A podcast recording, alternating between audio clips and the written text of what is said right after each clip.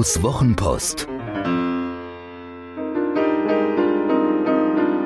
Seine besten Gedanken zu Kommunikation, Inspiration und einem spektakulären Leben.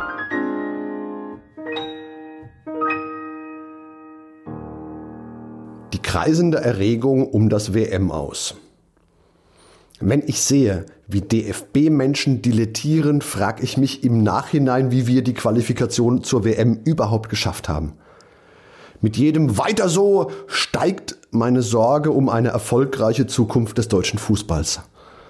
Was das alles mit einem deutschen Psychologieprofessor zu tun hat und warum das für uns alle sehr wichtig ist, kläre ich in diesem Podcast. Was auf dem Platz in Russland alles nicht geklappt hat, haben wir gesehen. Fußball ist ja ganz einfach. Am Ende zählen die Tore und deren Anzahl bestimmt das Ergebnis. Schießt du weniger Tore als Südkorea und Mexiko, fährst du nach Hause. Neben dem Platz ist das nicht so einfach. Doch offenbar werden auch dort viele Fehler gemacht. Nehmen wir Erdogate. Zwei verdiente deutsche Nationalspieler türkischer Abstammung posieren mit einem Despoten. Nun ist es ja nicht unbedingt die Qualifikation von Spitzensportlern, Geschehnisse jenseits ihrer Kerndisziplin zu verstehen, zu bewerten oder gar zu kommentieren. Im Detail will ich darauf auch gar nicht eingehen, wie hirnlos das war, mit Erdogan zu posieren. Worum es mir geht. Warum gibt es in der Entourage zweier Multimillionäre niemanden, der darin besser ist und ihnen sagt, dass sie das lassen sollen. Noch schlimmer als die Spieler, Manager Oliver Bierhoff. Der ausgewiesene Experte für Sudden Death. Wir erinnern uns an sein Golden Goal bei der Fußball-EM, als er selbst noch auf dem Platz stand. Also dieser Oliver Bierhoff, der haut dieser Tage einen Hammer nach dem anderen raus. Mittlerweile ist ja auch der DFB-Präsident Gründel hinterher und hat in die gleiche dumme Bresche geschlagen. Erst war also dieser Bierhoff lange ruhig nach dem Vorrunden aus, immerhin des Weltmeisters. Dann gab er der Welt ein Interview, in dem er einen ohnehin in der Kritik stehenden Spieler der geifernden Meute zum Fraß vorwarf. Dazu krude Andeutungen in aller allerbester Populistenmanier. Der hinter den hohen Mauern der Verbände gerne gelebte Chorgeist, der geht anders, Herr Bierhoff. Oder darf einer mit Migrationshintergrund, was immer das ist, keine Nibelungentreue beanspruchen?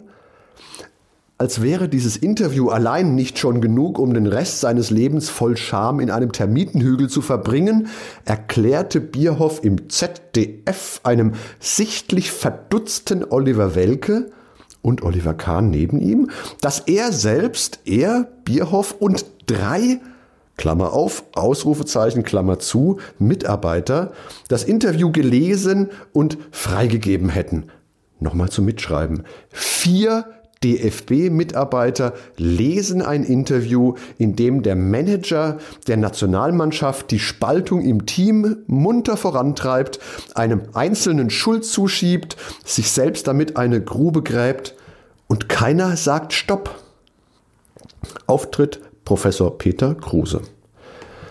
Peter Kruse war ein deutscher Psychologieprofessor, er lebte von 1955 bis 2015, der sich früh mit intelligenten Netzen befasst hat. Nicht unbedingt das, was man rund um unsere Nationalmannschaft vermutet, und doch gibt es spannende Zusammenhänge. Denn in dem legendären Auftritt in der vierten Sitzung der Enquete-Kommission Internet und digitale Gesellschaft im Deutschen Bundestag hinterlässt uns Kruse kompaktes, verdauliches und geradezu schmerzhaft treffendes Wissen. Der Vortrag dauert keine vier Minuten. Ich finde, jeder sollte ihn gesehen haben, der sich für unsere Zeit und ihre Veränderungen interessiert. Deswegen habe ich ihn auch in den Release Notes zu diesem Podcast verlinkt. Kruse beschreibt so wunderbar die nonlinearen Systeme des Internets und ihre Auswirkungen. Erstens extreme Vernetzungsdichte. Zweitens Spontanaktivität im Web 2.0 und drittens kreisende Erregung im Netzwerk. Diese drei führen dazu, dass Menschen sich zusammenschließen und sehr mächtig werden. Das hat er erzählt 2010. Acht Jahre später sitzen nicht nur bei uns gut organisierte Menschenverachter im Parlament, die bewusst oder unbewusst verstanden haben, was Kruse meinte und dieses Wissen für ihre widerlichen, liederlichen Zwecke nutzen. Diese Entwicklung lasse sich nicht aufhalten, so Kruse, und wir haben keine Wahl, als uns zu verändern und damit leben zu lernen. Doch er liefert auch gleich eine Lösung mit. Wir müssen ein Gefühl für die Resonanzmuster in unserer Gesellschaft entwickeln. Ein Gefühl für die Resonanzmuster in unserer Gesellschaft, um die in ihrer Heftigkeit nicht vorhersagbaren Aufschaukelungen zu vermeiden. Wobei im Nachhinein eine kleine Diskussion losbrach, ob das tatsächlich vorhersehbar ist oder vorhersagbar oder nicht. Es gibt da offensichtlich unterschiedliche Auffassungen. Für unser Thema ist das Ergebnis aber irrelevant. Viel relevanter, was heißt das für unser Beispiel um die Nationalmannschaft?